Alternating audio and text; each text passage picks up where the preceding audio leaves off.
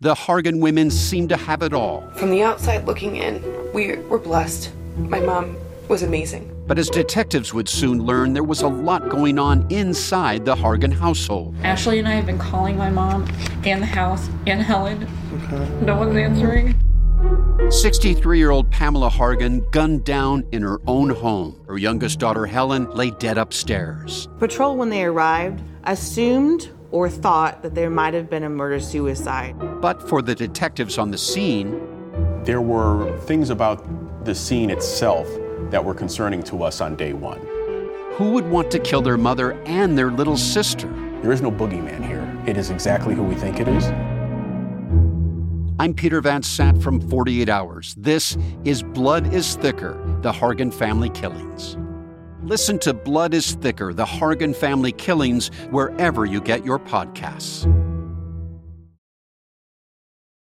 Imagine unlocking a version of yourself that's unstoppable where mental barriers no longer hold you back.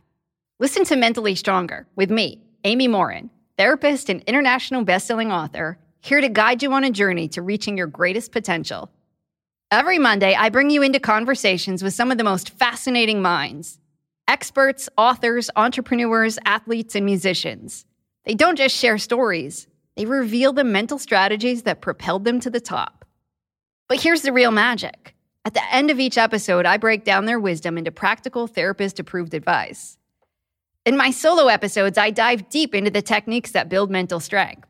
It's like having your own personal therapy session as you discover how to turn these insights into steps you can take right now. This podcast isn't just for those facing mental health challenges. It's for anyone who wants to push their limits, achieve peak performance, and truly thrive. Are you ready to unlock your full potential? then it's time to become mentally stronger. Subscribe to Mentally Stronger with therapist Amy Morin, available wherever you love to listen to podcasts.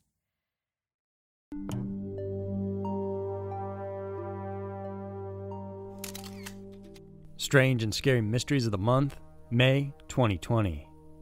Strange and Scary Mysteries of the Month is a compilation of the weird, disturbing, and downright baffling stories currently happening in our world. From UFOs to serial killers, ancient sites, mysterious creatures, and even ghosts. These are the strange and scary mysteries of the month for May 2020. Number 5. Texas model kidnaps daughter. For six whole years, Penelope Inks was missing. She was only 10 years old in October of 2014 when her mother, Heather Inks, took her and vanished from their home in Texas City soon after her husband Kevin won sole custody of Penelope following a bitter divorce in 2008. After Heather took off with the little girl, the FBI issued a hunt for her, warning she was suicidal and possibly armed and dangerous since she owned a handgun. Heather was dubbed as the nude model kidnapper after naked modeling photos of her emerged online after she became a fugitive. Apparently, Heather had dreamed of one day posing for Playboy magazine. For six whole years, Kevin Inks continued to search for his daughter, issuing a 10 minute video at the start of the case pleading for his daughter's safe return. But it wasn't until April 4th of 2020 when the Madisonville Police Department in Texas received a call from a woman staying at the Days Inn and Suites motel in town.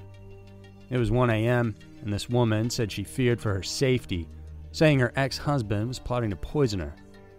She told authorities her name was Rose Louvet.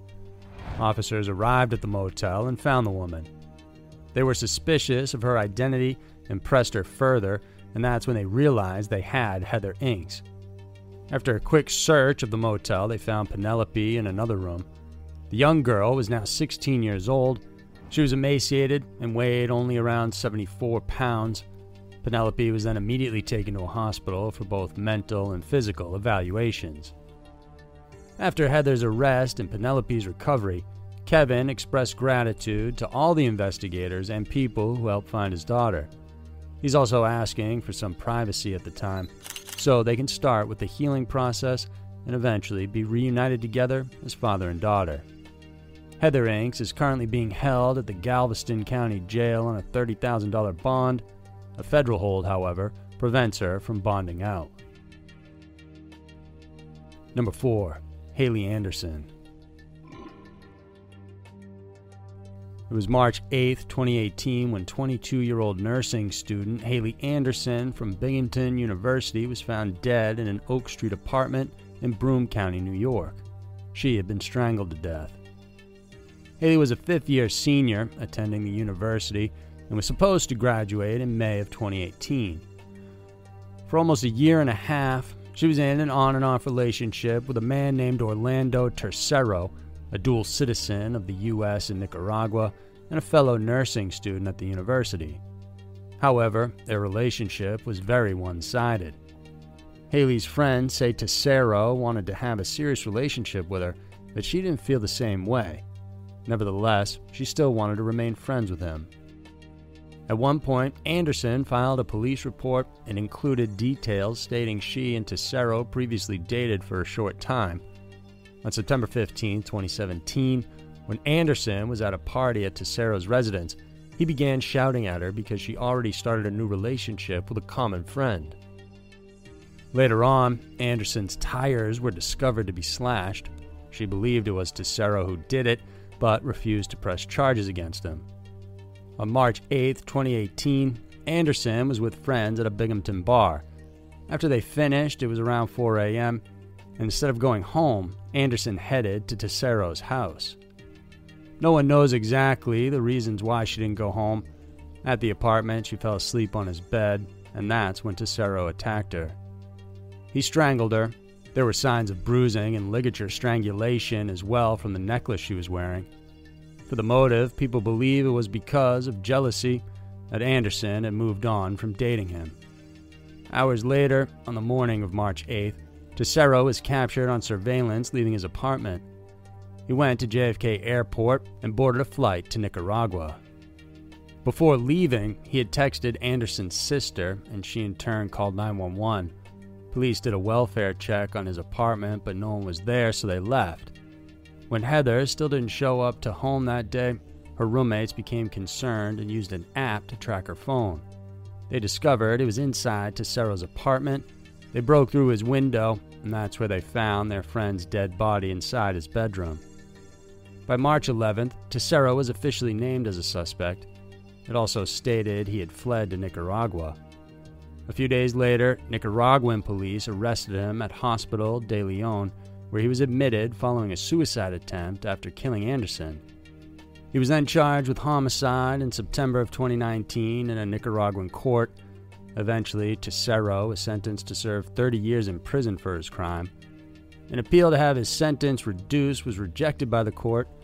In Broome County, New York, he still faces a second degree murder charge, although extradition is complicated and possibly unlikely since the U.S. doesn't have an extradition agreement with Nicaragua. Number 3. Wisconsin Slayings.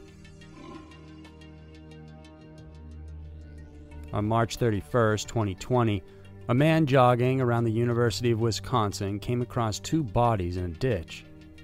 Robin Carr, who was 57 years old, and 52 year old Dr. Beth Potter were found brutally shot and left for dead.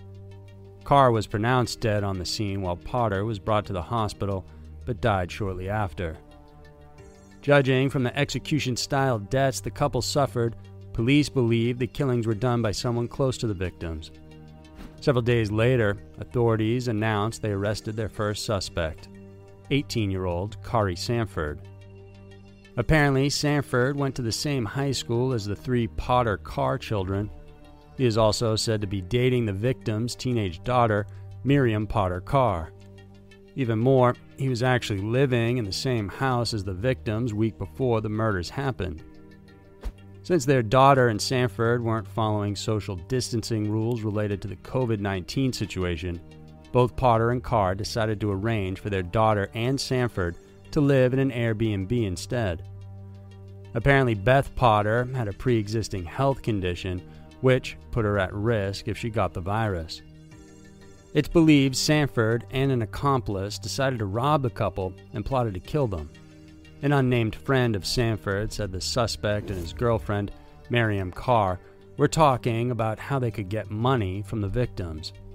He also heard Miriam mention that her parents are rich.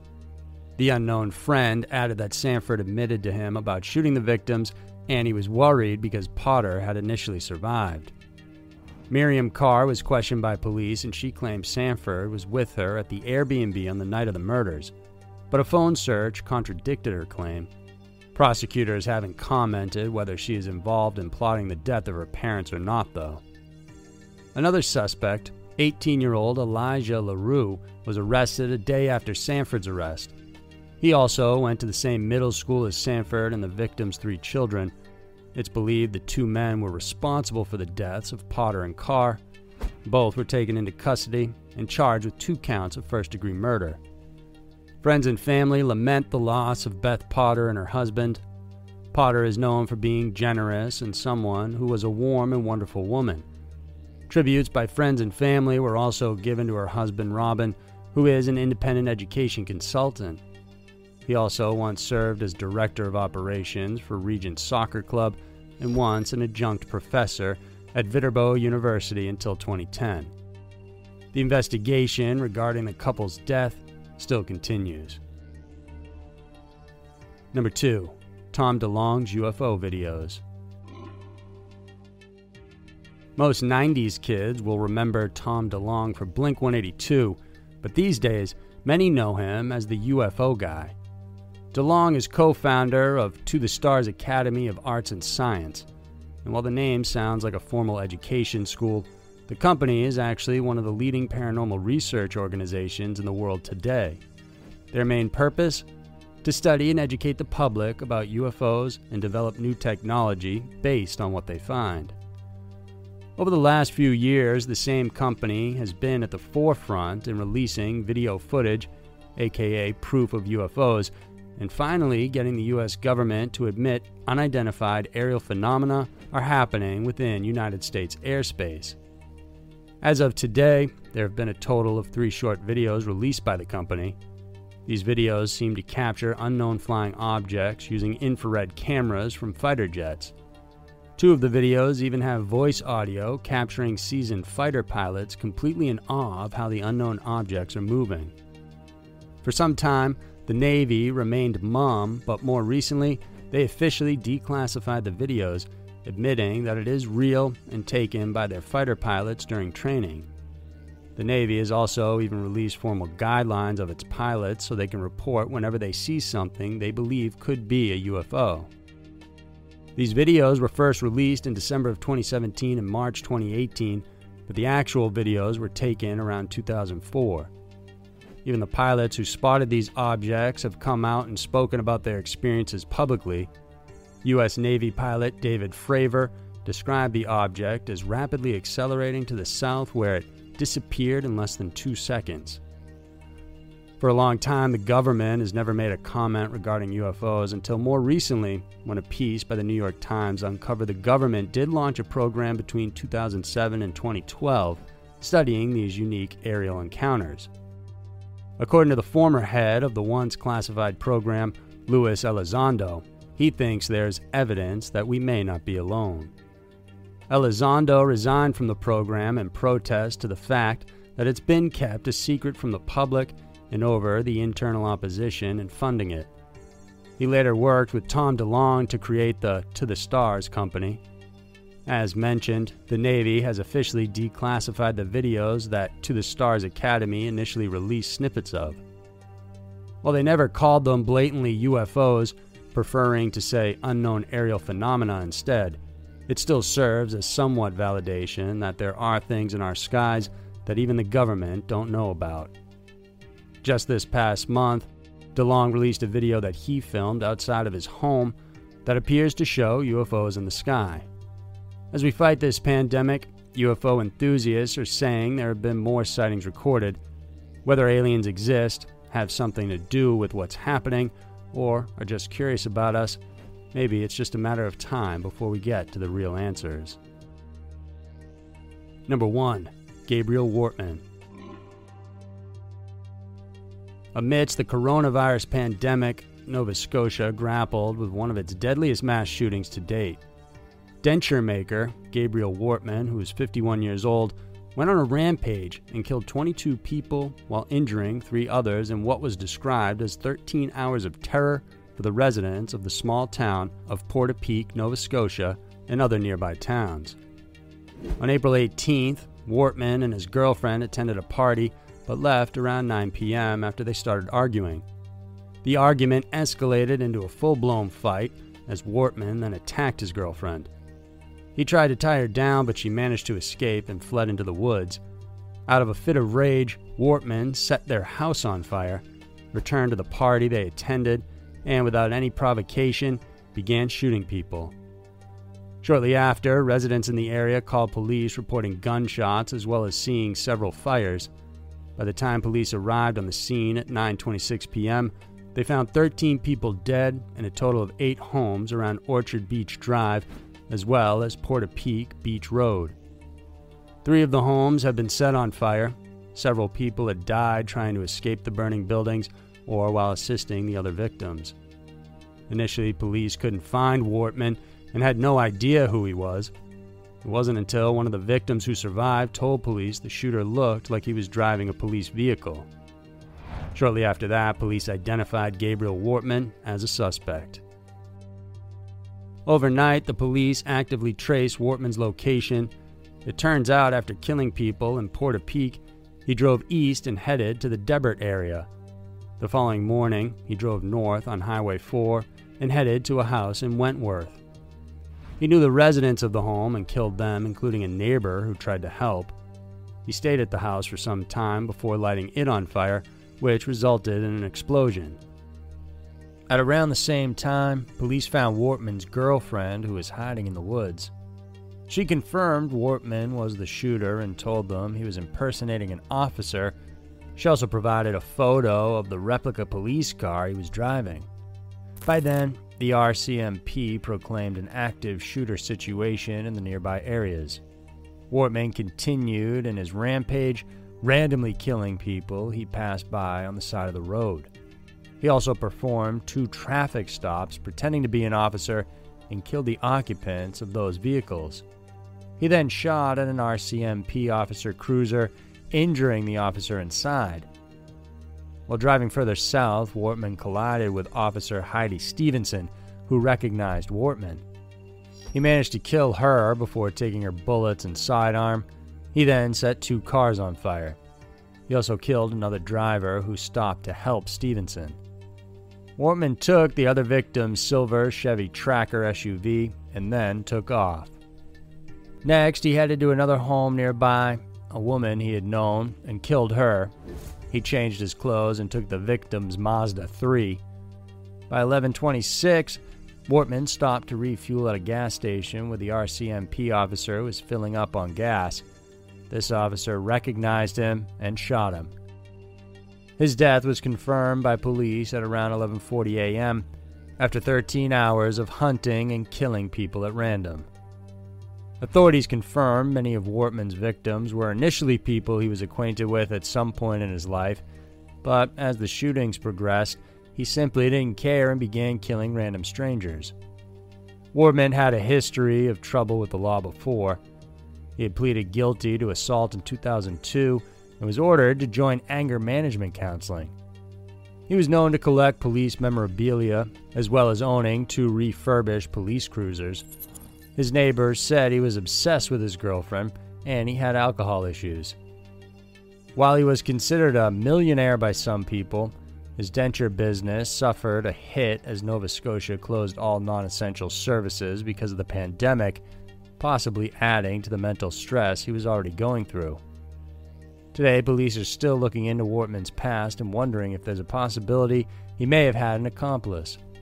As a result of the attacks, Prime Minister Trudeau has banned the sale, transport, and import of more than a thousand military grade assault weapons in Canada, similar to what Wortman had used to kill his many victims. So, there were the strange and scary mysteries of the month from May of 2020. Every day we encounter strange and baffling stories that most of us don't know what to make of. These are just a handful, but there's still so many more to discover.